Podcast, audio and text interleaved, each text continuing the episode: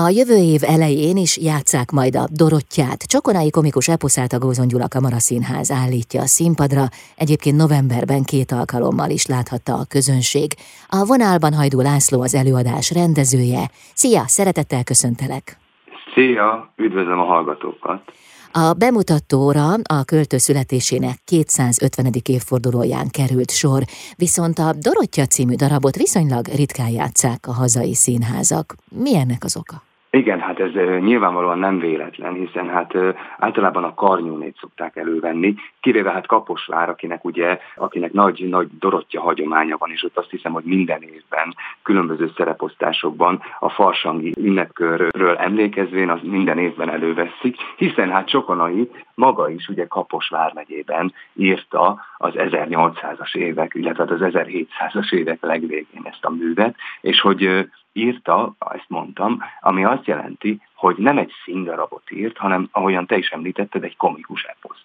Na most az a helyzet, hogy ennek a dolognak, ennek a műnemnek, vagy ennek a műfajnak az a sajátsága, hogy nincsenek benne e, szerepek. Tehát nem úgy van, mint mondjuk egy egy Shakespeare színdarabban, hogy ö, beszél Henrik, majd aztán ö, vált a, a, a királynőre, vagy éppen nem tudom én ö, Gloucesterre, hanem itt nincsenek szerepek, tehát ez egy nagyon szép versben íródott, tulajdonképpen egy versben íródott lírai mű, de ez egy, ez egy leírás. És bizony-bizony, azért én azt hiszem, hogy azért nem veszik gyakran elő ezt a művet, mert hát ha nem is azt mondom, hogy nagyon-nagyon nehéz dramatizálni, de azért nagyon sok dramaturgiai lelemény kell ahhoz, hogy ezt a művet úgy teljes egészében, ahogyan ezt Csokonai elképzelhette, mondjuk nem tudom én 228 évvel ezelőtt, most nem akarok fejszámolásba bocsátkozni, de hogy ahogyan ezt Csokonai elképzelhette, tehát annak a világát, vagy annak a milliójét tulajdonképpen irodalmilag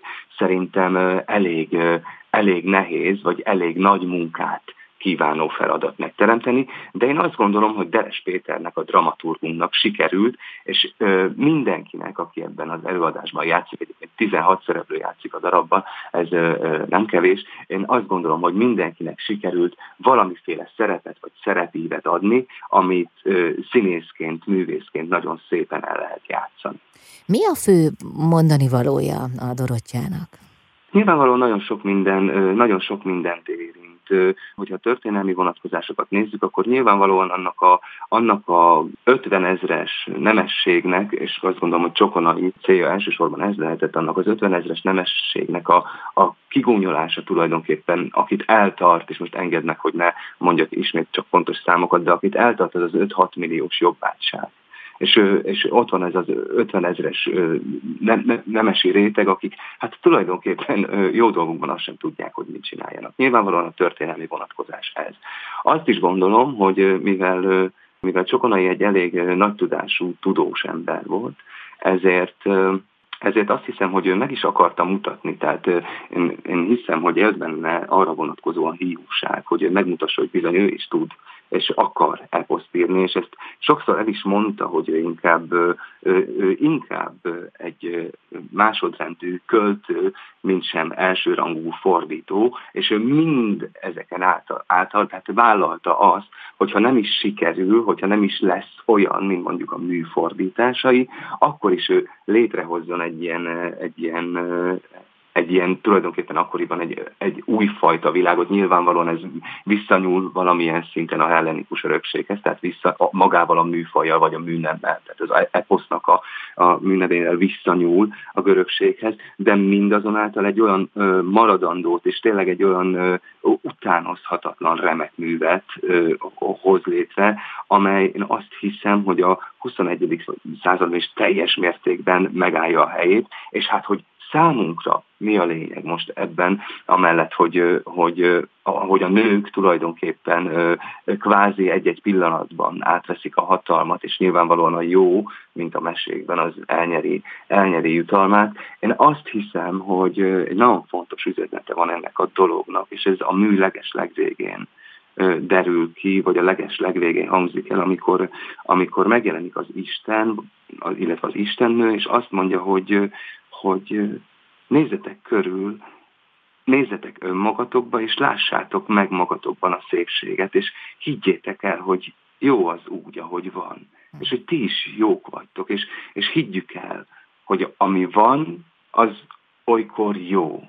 Az csak tudni kell észrevenni, tudni kell felfedezni, tudni kell ebbe a jóba, jóba belenyugodni, hogyha lehet ilyet mondani. Hmm. Kik az alkotótársaid, kik állnak a színpadon? Ki játsza Dorottyát, a címszerepet?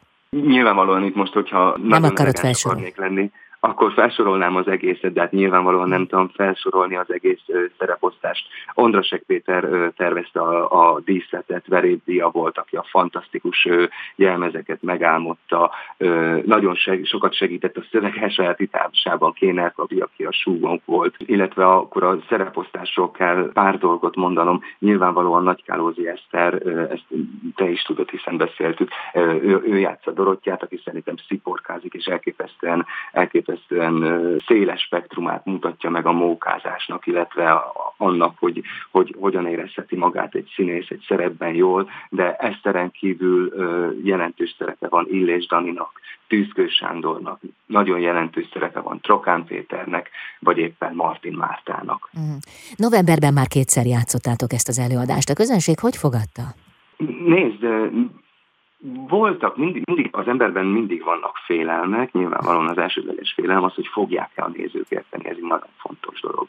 De én azt gondoltam, hogy az alkotótársaimmal, illetve a művészekkel arra törekedtünk, hogy úgy legyen ez a dolog megcsinálva, úgy legyen tulajdonképpen ennek az előadásnak a szerkezete létrehozva, hogy, hogy tulajdonképpen több segítséggel is alá legyen támasztva maga a mű, hiszen hát mi a szövegen, ugye Deres Péter ö, ö, ö, dramaturg kollégámmal nagyon sokat dolgoztunk a szövegen, de alapvetően nem változtattunk a, a szövegen, tehát a csokonai művön. Ö, szerettük volna ennek az arhaikus ö, mi voltát megőrizni, és éppen ezért, ö, épp ezért nem változtattunk, de cserébe ez félelemre is ad okot, hiszen hát azért mégiscsak eltelt 230 év, de nagyon sokféle színházi e, eszközzel ö, lehetett azt meg segíteni, hogy, hogy a Dorottya most 2023-ban is egy teljes értékű és jól érthető, jól érthető remek műként hasson a színpadon, és ehhez nagyon nagyban hozzájárult az is, hogy Szemenyei János fantasztikus zenéket írt hozzá,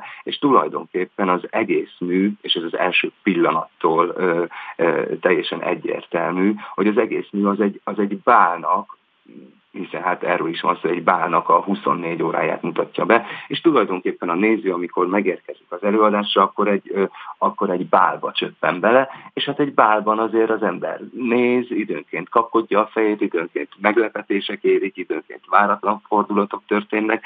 Én azt gondolom, hogy, hogy, hogy egy, egy teljes értékű, teljes értékű estét sikerült létrehoznunk, amely a, a nézők számára nem, nem, nem hogy ér, érthető, hanem a visszajelzések alapján rendkívül élvezhető, és egy, egy, egy egészen nagyszabású estéről kaptunk visszajelzéseket. És szerencsére mindez folytatódik, hiszen 2024-ben, ami mindjárt itt van, újra látható lesz a Gózon Gyula Kamaraszínházban. Egyébként itt még egy évforduló kapcsolódik, hiszen a Gózon Gyula Kamaraszínház idén ünnepli 25. évadát. Így van. A, a színház 25 éves, nyilvánvalóan ö, emiatt a jubileum miatt is ö, ö, vettük elő ezt a, ezt, a, ezt a művet, hiszen hát ugye Csokonai pedig évfordulója van, tehát ott is egy 250 éves évfordulót ö, ünneplünk. Ö, nyilvánvalóan egy szép egybecsengés, és hát nem csak azért, ö, nem csak azért fontos ez az évforduló, mert Csokonai, hanem azért is ö, egy szép kerek szám, illetve azért is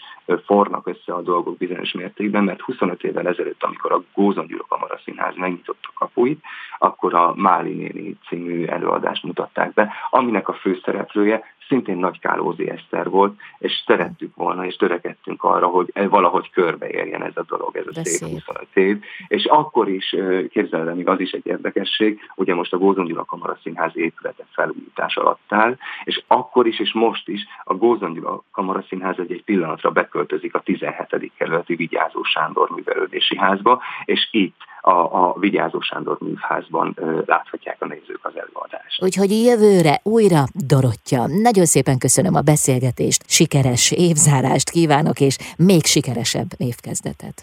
Köszönöm. Nagyon szépen köszönjük. Hajdú László volt a vendégem, a Dorottya című előadás rendezője itt az Intermedzóban.